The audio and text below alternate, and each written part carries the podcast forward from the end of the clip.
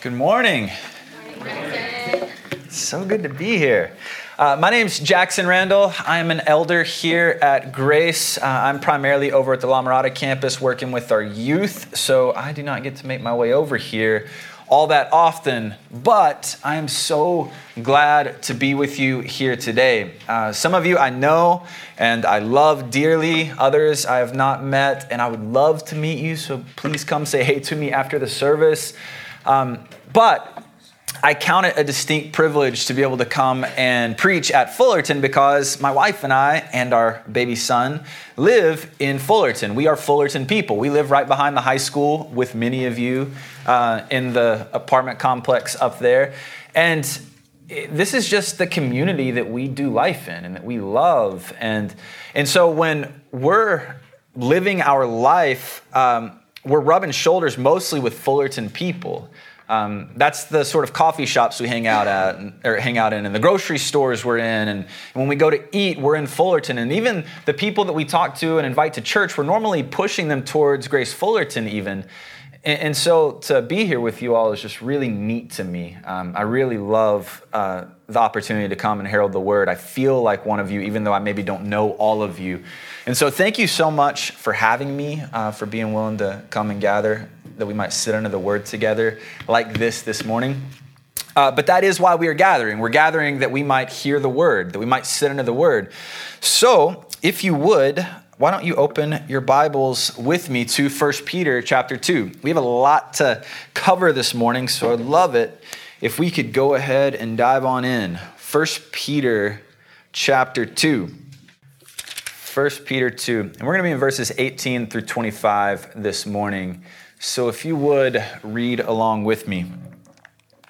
Servants, be subject to your masters with all respect, not only to the good and gentle, but also to the unjust.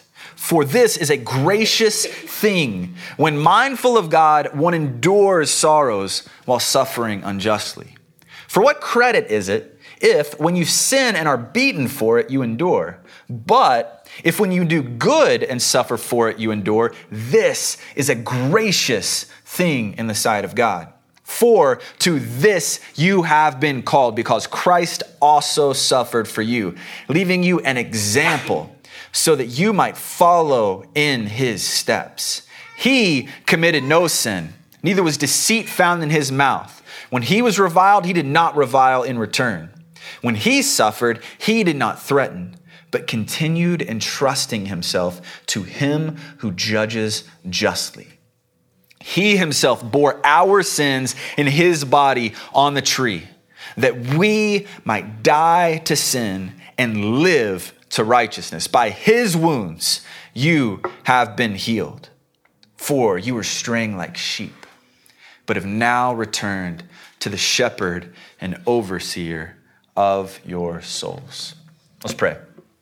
Father, we come before you humbly, uh, recognizing um, the sometimes difficult nature of your word, Lord. Would you give us eyes to see and hearts to receive what you have for us this morning? Would your spirit powerfully and wonderfully apply this? May Christ become beautiful in our minds this morning. Help us, Lord. We need you. It's in Jesus' name we pray. Amen. Well, as I read a passage like this, uh, it, it makes me think that sometimes we as Christians can be a people who, who are tempted to reduce what it means to be a Christian to the more palatable aspects of Christianity. We can think that what it means to be a Christian is all about just loving people a little bit more, being a little more kind, being a little bit more hospitable. Um, th- these are things that I think culture, by and large, really likes and enjoys. It's attractive to people. And so I think even traditionally, historically, maybe not so much anymore, but I think this is why a lot of our culture has even been willing to embrace certain Christian principles, morals, and values, and why even a large uh, percentage of our population has been willing to even self identify as a Christian, even if they do not surrender to Christ as Lord. I come from the South. Uh, the Bible Belt. And so this sort of thing is everywhere. There are cultural Christians everywhere, people who claim to, to know Christ and to love Christ, only to, to not really know him at all. Their lives don't demonstrate that in the slightest. but I think we love certain aspects of Christianity. There's certain palatable aspects of Christianity, and these are good. We love these. But then, every once in a while, a passage comes along, such as 1 Peter 2 18 through 25. And these passages come and they hit us like a sledgehammer to the chest. And they lay bare the nature of Christianity. And so, passages like this, or really all of 1 Peter, Peter's been doing this now for a while. It lays bare for us the radical and countercultural nature of Christianity. It is more, more than simply palatable things. This is a life changing sort of thing. What does it mean to be a Christian? It means to be an alien and an exile. It means to be a stranger in a foreign land. It means that we die to ourselves and we live to Christ. And so Peter has beautifully and wonderfully been laying this out for us now for two chapters. He's been telling us our identity, and it's a sort of radical identity, one that really blows the different categories that we have in our mind of what it means to be a Christian. And he's done this wonderfully. He's helped us to see who we truly are. But now he wants to shift gears a little bit and say, okay, now what does it mean to live in light of that? Practically, what does it mean to be an alien and an exile? Practically, what does it mean to be a stranger in a foreign land? And so that's what Peter wants to deal with here in our passage. Practically, what does that mean? We love to think practically, right? We always are hankering for practicality, but then every once in a while we get a passage that gives us practical, and we find that it could actually be a bit difficult. And so here, Peter is going to give us practical teaching. What does it mean to be an alien and an exile? And what does it mean? Practically, what does this look like? Verse 18 Servants, be subject to your masters with all respect. With all respect. Not only to the good and the gentle, but also to the unjust. This is the central idea of this passage, the central thrust of this passage. It's the command of this passage servants, be subject to your masters, even the unjust ones. Be subject. So, who's Peter speaking to here? Who is Peter speaking to in 1 Peter 2? He's speaking to servants. It's right there, very, very beginning, servants. And really, this means slaves. This means slaves. Uh, we can be a bit nice here, and uh, some people think that this was translated this way as a way to kind of blunt the force of the passage, to maybe be a bit kind. But really, we're talking about slaves here. So let's not blunt this passage too much. And we have to be careful here because when we, as 21st century Americans, hear the word slave, all sorts of things immediately pop into mind. We have a long and terrible history with slavery in this country. And we have to recognize here that when Peter brings up the topic of slavery, he's talking about something that is different from the slavery that we know so well. The sort of slavery that is in view here is not the same exact sort of slavery that is completely and obviously evil and sinful that we have experienced here in the United States. This sort of slavery is not based on race. It's not based on age. It's not based on uh, economic status. It's not based on gender or anything that we might think that slavery might be based on. In fact, this sort of slavery is a slavery that many people were actually uh, sold in, or they sold themselves into, or they entered into this slavery as a result of being a, a, a prisoner of war. And so there's some fundamental differences about this type of slavery. Not only that, but these slaves, the slaves in this particular context that Peter is dealing with, they could also be thought very highly of. Many of them held uh, prestigious offices in their communities. Many of them had great influence and power. They were respected. They had a certain amount of dignity, a certain amount of rights. There were a lot of things about this sort of slavery that are very different than what we know about slavery. One of the chief ones is that they could actually buy themselves out of slavery. They didn't have to stay in slavery, they themselves could get out of slavery. Nevertheless, we need to be careful not to blunt this too much. We are still dealing with slaves. There might uh, be some differences here. They might have dignity and respect and honor. Nevertheless, they are property. Nevertheless, they are property. In, in some circumstances, we know that these slaves, these servants, were treated terribly In fact, we have recordings that say the, that some people considered slaves to be so low on the social status that the only thing that differentiated them between an animal and a tool was the fact that they could talk. And so, this is a difficult thing to be dealing with. Peter here is addressing slaves. And so, it can be a bit jarring for us as Christians in the 21st century, as people who live in the United States, to see the topic of slavery be brought up, and Peter not to immediately talk about how this is terrible and should be done away with. That could be jarring for us. Why in the world wouldn't Peter come and, and shut, uh, uh, chop the legs out from underneath this terrible societal evil?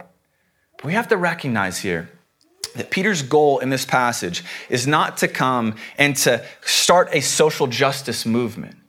Peter's goal here is to recognize that evil exists in this world and that it is it has had effects on this world. And he wants to he wants to instruct those Christians who are in the midst of this evil, fallen and messed up world. He wants to instruct Christians where they are. And where are they? Well, many of these Christians find themselves in the midst of slavery, under the bondage and yoke of slavery. And so he wants to say, this is what it means to be a Christian in those circumstances. This is what it means to be an alien and an exile, to honor Christ wherever you are. I want to talk to you particularly, particularly you people who are in slavery. And so Peter desires here to instruct these Christians where they are. And how does he desire to instruct these Christians? What are they to do? Well, they're to submit to their masters. They're submit to their masters, even the unjust ones. This is a terribly difficult commandment. I hope nobody is sitting out there going, oh, that sounds easy and reasonable. This is a difficult commandment, right? This is a difficult commandment. This is not lost on Peter. They are to endure the potentially very real sorrows that come with entrusting themselves to a faithful creator and submitting to unjust masters. There's a sorrow that comes with that. Peter recognizes that. Nevertheless, this is what they're to do submit to unjust masters. And so, what does this look like? They're to, rep- they're to respond to unjust suffering without bitterness without returning evil for evil. They are to respond not by seeking revenge, not by grumbling, but by seeking the good of their unjust masters. In other words, they are to treat them with all respect, as our passage says. This is how these slaves and servants are to respond in this terribly difficult circumstance. They're to trust and they're to submit to unjust masters and treat them with all respect. Now, why does this matter for us this morning? Why does this matter for us? We may not be literal slaves or servants here this morning, but we are a people that have legitimate authorities in our lives. We are husbands and wives. We are friends and siblings and employees and employers. And so we have all different forms of relationships. And within these relationships, there are legitimate authorities that, that we have submitted ourselves to. And Peter is wanting to speak into these various relationships. How do we live as aliens and exiles in this world? How do we, the people of God, the Christians, the saints, how do we live? Well, we recognize these authorities and we submit ourselves in respect and honor to the glory of God. We do this even when these authorities are unjust. We return evil with good. That's what this passage is about. It's Peter instructing us, the people of God, to return evil with good. We return evil with good. That is what we do. That is who we are. When we find our boss, our husbands, our wives, our teachers committing evil against us, then we are to return that evil with good. And so this morning, I have three main points. Three main points that are going to be building upon this central thrust uh, three points that I really hope that at the end of the day we see the grace of God in the background of all of these points. These points are really primarily going to be dealing with why. Why would we submit ourselves to unjust masters? Why would we do this? And then we'll have a final point that deals both with why, but also with how do we submit ourselves to unjust masters. This is a difficult command. Nevertheless, this is one that we are called to, and I think we will see God's grace in the midst of all of this. God is not unkind to demand so much of us. So, first point, why? Why would we submit ourselves to unjust masters? As Christians, we are people who return evil with good, for this pleases God. We return evil with good, for this pleases God. See this in verses 18 through 20. Servants, be subject to your masters with all respect, not only to the good and gentle, but also to the unjust. For, for, this tells us why, or it denotes purpose. For, this is a gracious thing. When mindful of God, this is how we do this. We are mindful of God. We're not just pulling ourselves up by our bootstraps, but we're leaning on God. We're thoughtful of God. We're doing this to God. When mindful of God, one endures sorrows while suffering unjustly. For what credit is it if, when you sin and are beaten for it, you endure? But if when you do good and suffer for it, you endure, this is a gracious thing in the sight of God. So, once again, this passage begins, or verse 19 begins with the word for, tells us why. Why would we do this? Well, because this is a gracious thing. This is a gracious thing. And then once again, verse 20 repeats this idea. Why do we do this? This is a gracious thing to suffer for doing good rather than to suffer because we deserve it. And so we're getting repetition. This idea is being repeated. Peter is drawing our minds to a central idea in the passage. Why do we suffer for doing good? Why in the world? Well, because this is a gracious thing in the sight of God. That's why. Do you want to know why? That's why. Because it's a gracious thing in the sight of God. But what does that mean? What does that mean? That's not necessarily the easiest of phrases to wrap our minds around, right? What does it mean to suffer or uh, to uh, do this because it is a gracious thing in the sight of God? But when Peter says this, he's getting at the idea of credit, at the idea of credit. So, when we are people who fight the good fight of faith by submitting ourselves to unjust masters, we do that to the glory of God, being mindful of God as best as we possibly can. Peter is saying this is a credit worthy thing, a credit worthy thing. Now, that's not to say that this is a thing that we do in order to earn salvation or earn our way or status before God. But when we are people who faithfully endure, being mindful of God, leaning on Jesus' name, it is a thankworthy or a commendable thing that we do. God sees this and he loves it. It pleases him. That's why we do this, because it pleases God. It, God loves this. He sees it. And so Peter is telling us something about being an alien and an exile in this world, even in the face of, of a seemingly impossible command. And that's what this is for many people. Please don't misunderstand here. You may not be in a situation where this strikes you as being all that difficult, but there are some people, no doubt, in this room who they hear this and they start making connections and they go, This is, this is hard. You don't understand how hard this is for me. You don't understand my family background. You don't understand what my work is like. Peter is speaking to people who are recognizing this as a seemingly impossible command. And he says, Why are we to do this? Because Christians are people who live for the fame of the Father, for the smile of the Father, for the pleasure of the Father. That's why. Why do we do this? Why do we submit ourselves to such a potentially demeaning and difficult thing? Because God loves it, because He is pleased by it. And please make no mistake, He sees it and He finds it commendable in His sight. Uh, a few weeks back, uh, uh, so I work with the student ministry at La Mirada and here at Fullerton. That's kind of my main role at Grace. And a few weeks back, we took our entire student ministry, our, our high school students, up to the mountains to Big Bear. And we do this every year, and the goal is to open the scriptures, spend an extended amount of time studying the scriptures, pouring our time into the word. And it's always thematic in some way. And so this year, we were really looking to the end of the story. We wanted to see how everything's going to end and see how that informs how we live now. And so that took us to Revelation 20. And in particular, it took us to the judgment throne of God. And so it's a striking image, the judgment seat of God, where, where the, the, the dead gather before the throne and these books are laid bare, and these books contain the, the deeds of the dead.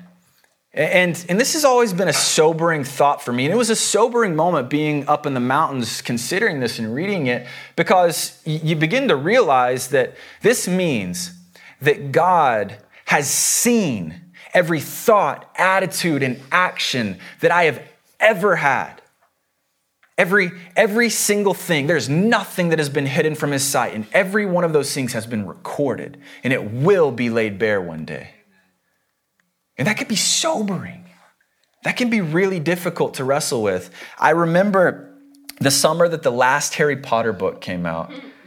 Some of you may remember that. I was, uh, I was working at an AT&T store at the time, and I'm, I was and still am a bit of a Harry Potter nut. And so I, like many other people, went and immediately bought the final Harry Potter book and did my best to blaze through this book as fast as possible. However, work got in the way. And so I had to go to AT&T, but like a faithful Harry Potter fan, I took my book with me to work.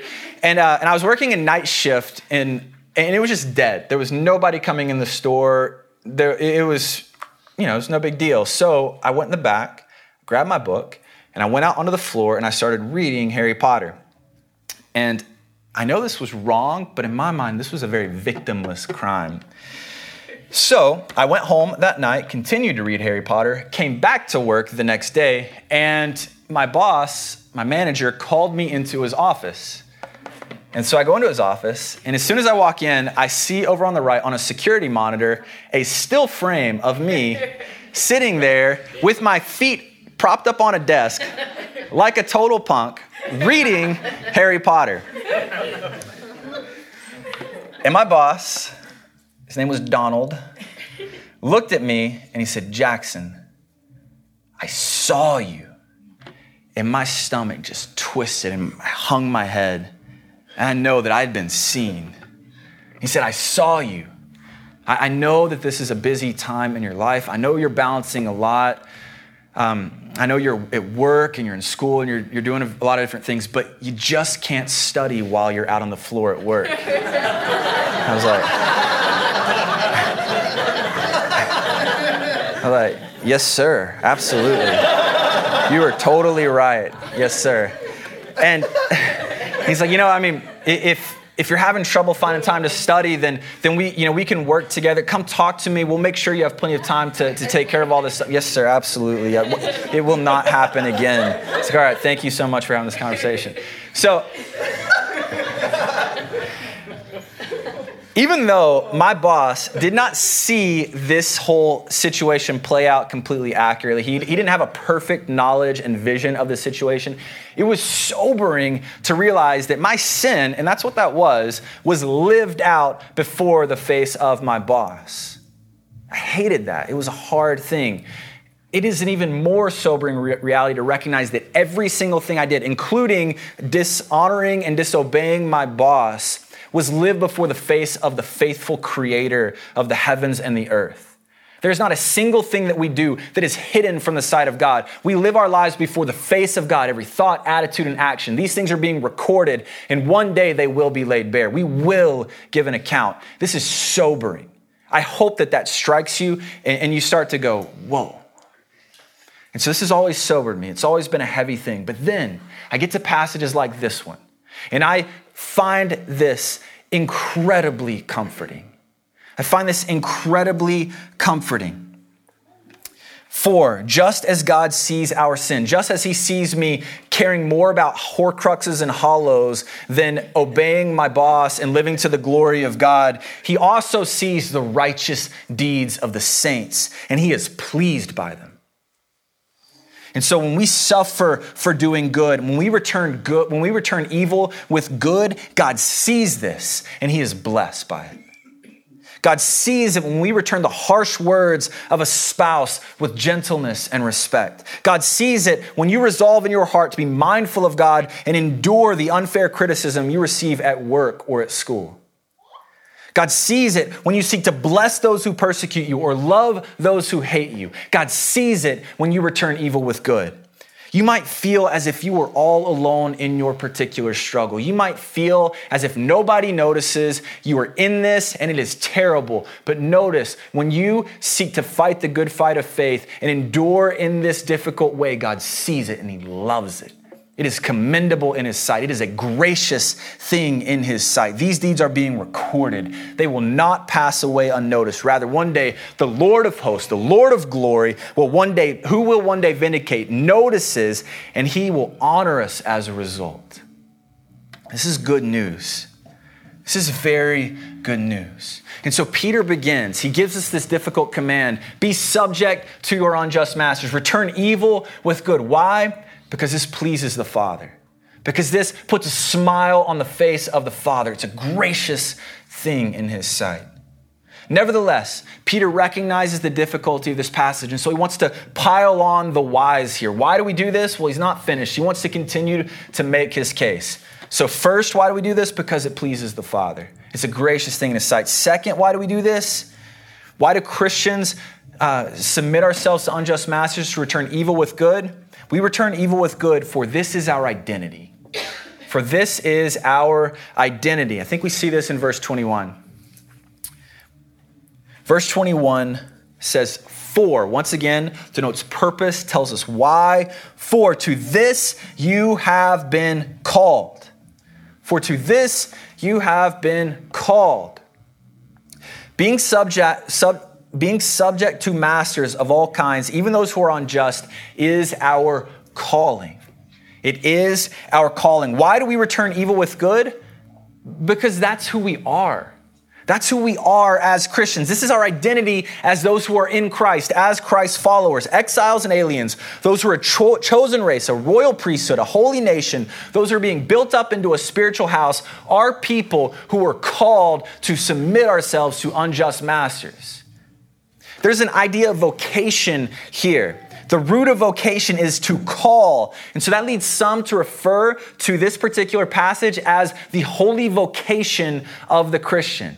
To submit to unjust masters is the holy vocation of the Christian. Do you have an idea, a sense that it is your job as a Christ follower, Christ follower to submit to unjust masters? That's your job. That is your holy vocation. It is who we are. Why? Why is this such a holy vocation? Why is this such a holy calling? Why is this our identity?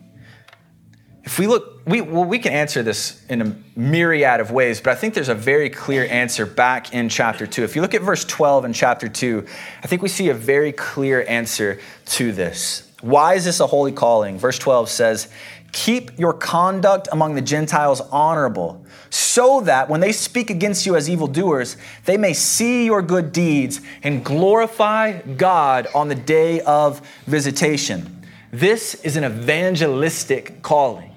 It is an evangelistic calling. Why do we return evil with good? That the gospel might be preached, that the gospel might be proclaimed to the ends of the earth that our spouses, our bosses, our teachers who do not know the Lord, that they might see Christ and they might see him as glorious, as satisfying, as wonderful, as the one who is pleasing, who gives joy, that they might see him as beautiful and that they might recognize their own sin, repent, and believe in Jesus. That one day they will stand beside us as brothers and sisters in Christ rather than those who are being, uh, that God is uh, pouring out his just judgment upon. I've had the distinct privilege of seeing this actually be played out in my life. Uh, I've, I've actually seen this process in a beautiful and wonderful way. When I was in college, uh, my first job in college was working at a coffee shop. And um, in this coffee shop, it was just known that I was a Christian. I, had shared my faith with many people there. I had just kind of talked about Jesus and, and let people know that I was a Christian. I didn't mean to you know, beat people over the head with the Bible, but it was just kind of known who I was and where I stood. And so I sought to do my best to love people and live in light of who I was as a Christ follower. Well, I worked with this girl. She was a little bit older than me. And, uh, and it was clear that she hated God. She lived a blatantly anti God sort of lifestyle, and she was totally fine with it. Uh, she made it clear to anybody who would listen to her that, that God had no place in her life, nor would he ever. And so, uh, as I worked alongside this girl uh, over the course of time, I began to notice that she just didn't seem to like me all that much. She just didn't care for me, it seemed to be. And so I sought to love her in the midst of that. Well, over the course of time, her generally not liking me obviously turned into outright disdain for me. And, and I just couldn't wrap my mind around this. And the only thing that I could conclude was is that she didn't like me because I was a Christian. I couldn't prove that, but it just seemed to me to be the likely thing that was going on. And so in my heart, I, I resolved to love her and to do whatever I could to present Christ as beautiful to her, to not put any sort uh, of bl- uh, stumbling block in front of her that she might. Um, not see Christ uh, the way that she should see Christ, or that something that might validate her uh, unfounded beliefs towards Christians. So I, I, tried my best to live out a passage like this and actually return evil with good. And it didn't really do much. It didn't really do much. But after a good while, she actually came to me one day and said, So, you hate me, don't you? And I was, What? What my mind twisted? And i'm like i've been doing everything in my power to show you uh, loving kindness to be gracious to you to return your evil with good. And you're going to come to me and say that i hate you? I didn't say that out loud but i was feeling this in my heart. Like how in the world can you say it? And i go no absolutely not. Why would you feel that way? So well christians hate people like me don't they? I go no no, I'm so sorry if, if you've gotten that impression somehow, but that is absolutely not the fact. I'm so sorry if Christians in some way, shape, or form have demonstrated to you that God is uh, that God hates you in this way. I'm so sorry, but that is not true at all. Uh, we are people who are moved by the fact that we have been loved and forgiven, and so we seek to love and forgive others, not perfectly, but but no, I absolutely don't hate you. And she goes, okay, and walks off. I'm like, well, all right. and so she doesn't talk to me. Um, and then about two weeks later, uh, she comes to me and she says, So, how could a good God allow evil to exist in this world? And I am 19 years old. I'm a 19 year old barista, and I am not qualified to handle this question. And she comes to me after not talking to me for super long, after treating me bad, trying to get me in trouble, ignoring me for all this time. And she comes to me with that question, the problem of evil. And so I pray quickly and I do my best to blunder through giving an answer, probably the worst answer that you could give to the problem of evil, but I try my best. And she goes, huh, and walks off doesn't talk to me again for another two weeks. Then she comes and she kind of does the same thing. And over the course of about six or seven months, she starts coming to me every two weeks and she brings a theological question or she brings a, why do Christians do that sort of thing? Or why don't they do this sort of questions? And I just did my best to be faithful in that time. But over the course of time, these questions eventually turned more and more into just regular conversation. And before too long, a relationship began to develop, a friendship. And, and I learned that she had a kid. And I learned about her home life. And I learned about uh, where she went to school and what she'd been doing in her life these past several years. And it just turned into a sweet sort of friendship and relationship. And I did my best to be faithful and to preach the gospel in the midst of that. Well, after a good long while, this was not a short process, she came to me one day and said, Jackson, I have something to tell you. Okay? Well, I, I haven't brought this up the past few weeks. I don't know why, but for the past several weeks, I've been going to church with my parents. And I want you to know last night, I believed in Christ. And, uh, and so I was looking at this girl who had once lived in blatantly anti Christian sort of lifestyle uh, who hated me for a good while, who admitted that she hated me for a good while. And I was no longer looking at somebody who hated me, but I was looking at a sister in Christ. I was yoked to this person in a way that only the blood of Christ could yoke a person. You know, the Bible doesn't promise us that if we seek to be obedient in this way that people will necessarily be saved. But this is a part of our holy vocation. And this is clearly one of the ways that God has uh, ordained it to be that the gospel will be proclaimed and advanced amongst a lost and sinful people. This is a way that God's word will speed ahead and that people will see Christ, behold Christ, and believe in him. And so, why would we be a people who submit ourselves to unjust masters? That the lost might have this thing played out in their lives, that husbands and wives and teachers and coworkers and bosses and employees might behold Christ and they might believe in Christ, and that one day we might count them as brothers and sisters on the day of visitation. We have to recognize that to live in light of our holy vocation is going to force us to have a gigantic paradigm shift. For many of us, we are so accustomed to thinking that this life is about us. It's about our comfort. It's about our personal happy, happiness. It's about our ease. And so we bristle at the idea of suffering uh, injustice. We hate that idea. It bothers us. It rages against who we are deep down inside. And so it is natural for us to shun those who treat us unjustly, to shun uh, uh, harsh spouses, to, to shun those bosses who treat us unfairly, to treat them unkindly. But we as Christians are called to something better. That is not our identity. We are called to something better. We have a holy vocation, a set apart vocation. We are not to be the distributors of justice. Rather, we submit ourselves to our Maker and we faithfully endure in all respect, trusting that He will uh, um, dish out justice in due time.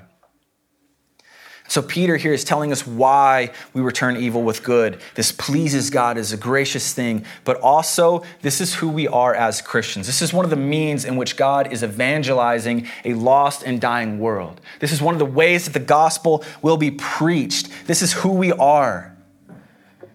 And so, we can wrestle here with the idea of why. Nevertheless, this is a hard commandment. And so, the question that's going to arise is how in the world do we do this?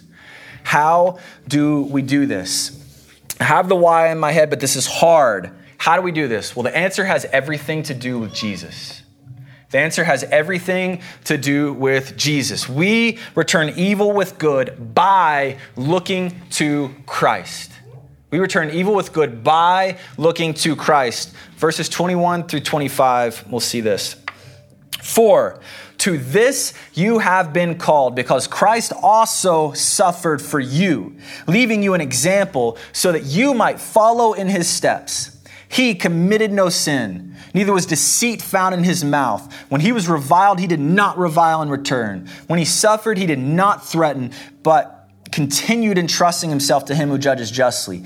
He himself bore our sins in his body on the tree that we might die to sin and live to righteousness. By his wounds you have been healed.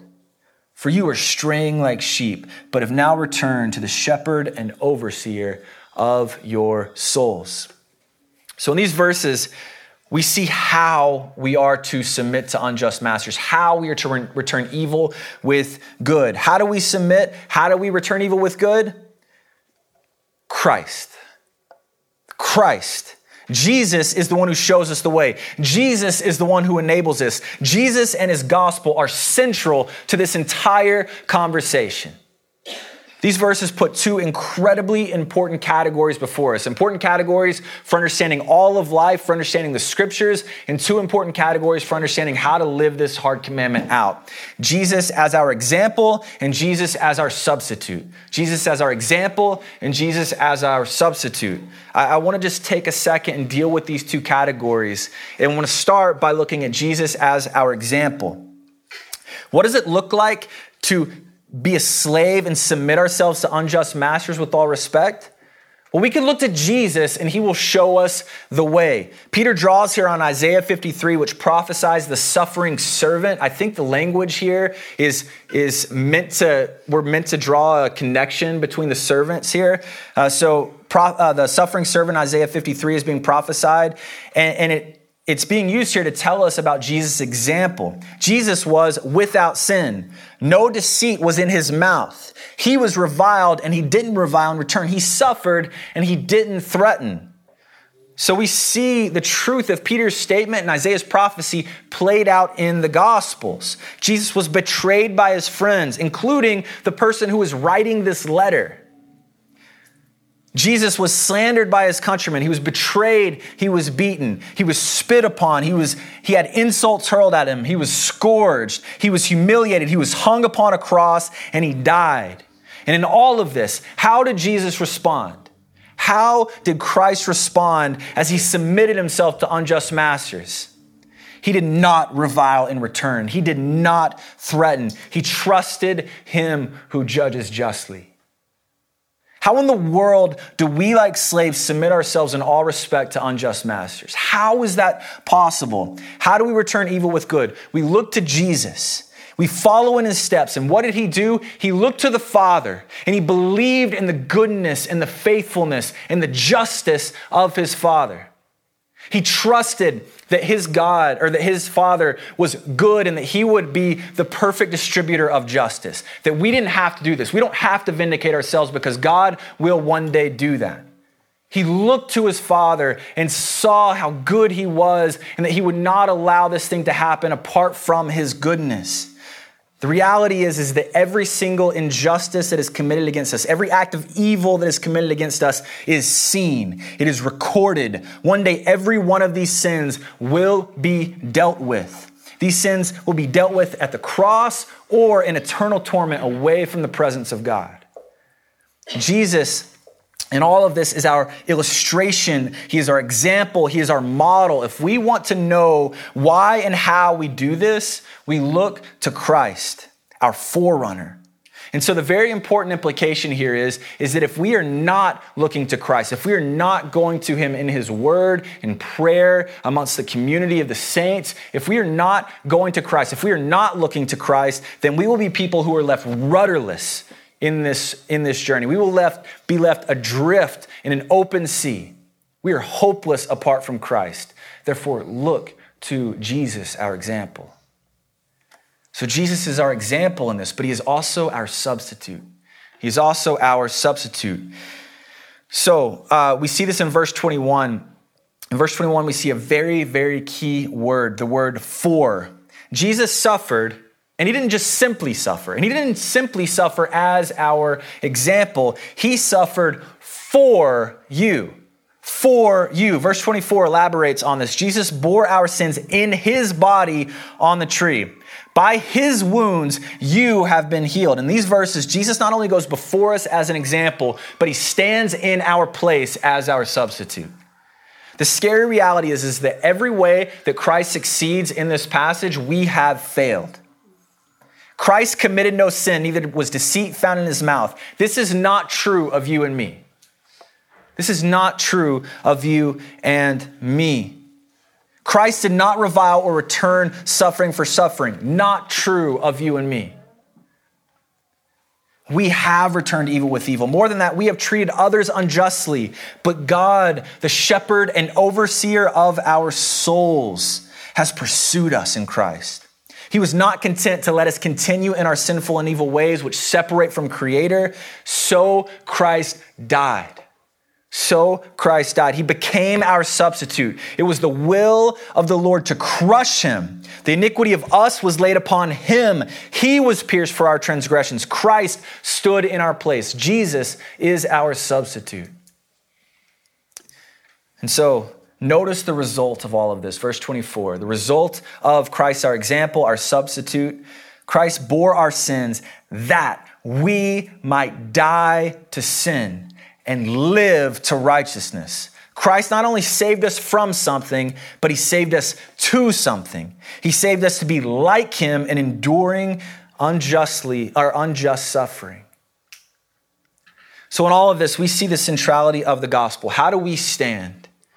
Because Christ stood in our place. How do we live? By following Christ's perfect example. The only way Peter's commandment can be lived out is because of Christ. The only way. So many have succinctly stated that, the gospel, that in the gospel we have been freed from the power and the penalty of sin. And we see that beautifully in these verses. On the cross, Christ bore the penalty of sin in our place. But at the very same time, because Christ went before us, because he bled and died, the bonds of slavery that once so tightly shackled us and kept us in our slavery have been broken. And now we can, in fact, live to Christ. We can, in fact, endure. We can, in fact, obey this difficult command. We can submit ourselves to unjust masters. We can return evil with good because of the gospel. So, at the end of all of this, there is a simple main application return evil with good, submit yourselves to unjust masters. It's not easy, but we see the why and the how here. That this is the central command. This is the application. This is what it means to live out our alien and exile lives as Christians.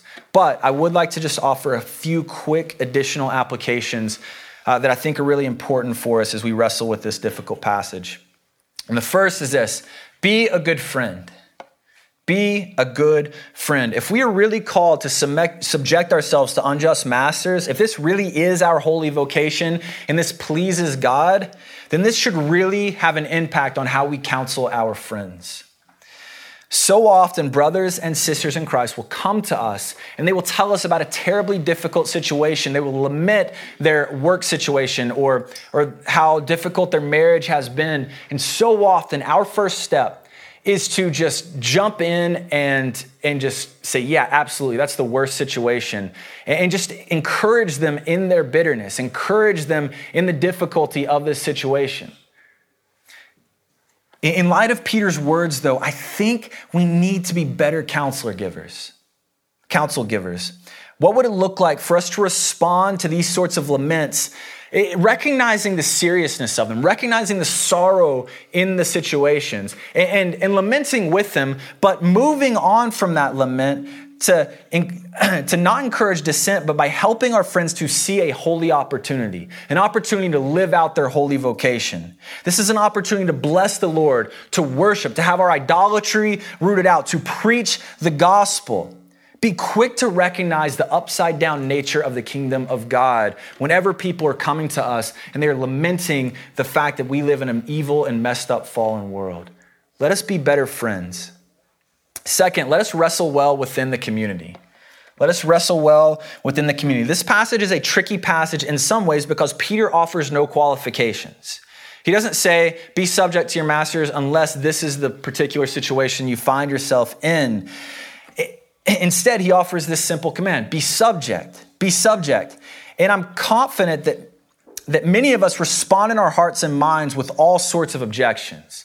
I think that's the first step of many of us to find the loophole, the reason why this doesn't actually apply for us. And I think the reason that Peter doesn't offer us uh, any qualifications is because we actually need to be hit with the radical nature of this passage. We need to be pierced and recognize that what it means to be a Christian is to live in light of this command. And so most of us need to start there. But nevertheless, nevertheless, there are situations that require a lot of wisdom and careful thought. This passage needs to be read in light of all of Scripture. For, for example, 1 Corinthians tells slaves to take their freedom if they can get it, avail themselves of the opportunity for freedom. And so we need to be careful to, to really carefully and biblically think through the implications of this passage. And, and I think rather than just excusing ourselves from this and rather than uh, just allowing this to blanket cover our lives, we need to be people who take a passage like this and wrestle within the context of community. Go to grace groups. Go to the small groups that we're a part of. Uh, wrestle with the people who are to your left and your right and seek to apply this with the help of other brothers and sisters who are committed to your good and to the glory of God. So go to grace group, talk about this. If you're not in a grace group, be a part of one so that you can wrestle and apply the word in that community, in that context. Wrestle well within the community. Do not oppress. Do not oppress. Peter does not tell us here to abolish slavery, nor does he deal explicitly with how we are to view societal injustice. But I think we can clearly, clearly see God's heart in all of this. We can clearly see God's heart. Christians are those who are to suffer for doing good. They are those who return evil with good and entrust themselves to their faithful uh, Creator who judges justly. Therefore, to actually be the oppressor is unthinkable. It is unthinkable. This is so far away from being in keeping with God's character that Peter doesn't even deal with it. Therefore, if you are finding yourselves as the bully this morning, as the oppressor, as the, the, the person in the marriage who is harsh and oppressive, the teacher who is domineering, the boss who is domineering, if you are the oppressor this morning, the bully this morning, then recognize this is not in keeping with the character of God, with what it means to be a Christian. And so allow the word here to pierce you Allow it to cut deep inside of you. Recognize your sin, be convicted of it, and repent. Run from it. Believe in Jesus. Once again, wrestle with this in the context of community. Go to people and talk to them, saying, This is actually me. Let us not find ourselves as the oppressors as we read this passage. If that is us, repent, believe in Jesus. This is not what God requires of us. Last, Again, I say, look to Jesus. Look to Jesus. The only way any of us will stand is by looking to Christ, beholding Christ, believing in Christ. He is the one who delivers us from the power and penalty of sin. Therefore, go to him, hide in him, hope in him, and live. Let's pray. Father, we praise your holy name. You are a good God. And Lord, you are good in giving us your divine self revelation, your word, telling us who you are, how you have delivered us from sin, and how we're to live in light of uh, our identity in Christ. Help us, Lord, now to go and apply this word. Would your spirit work powerfully in doing surgery on our hearts, Lord? Would you uh, convict us? Would you compel us? Would you encourage us? Would you overwhelm us with your glorious grace? Help us, Lord. We love you and we praise you. We offer you this time as an act of worship. It's in Jesus' name we pray.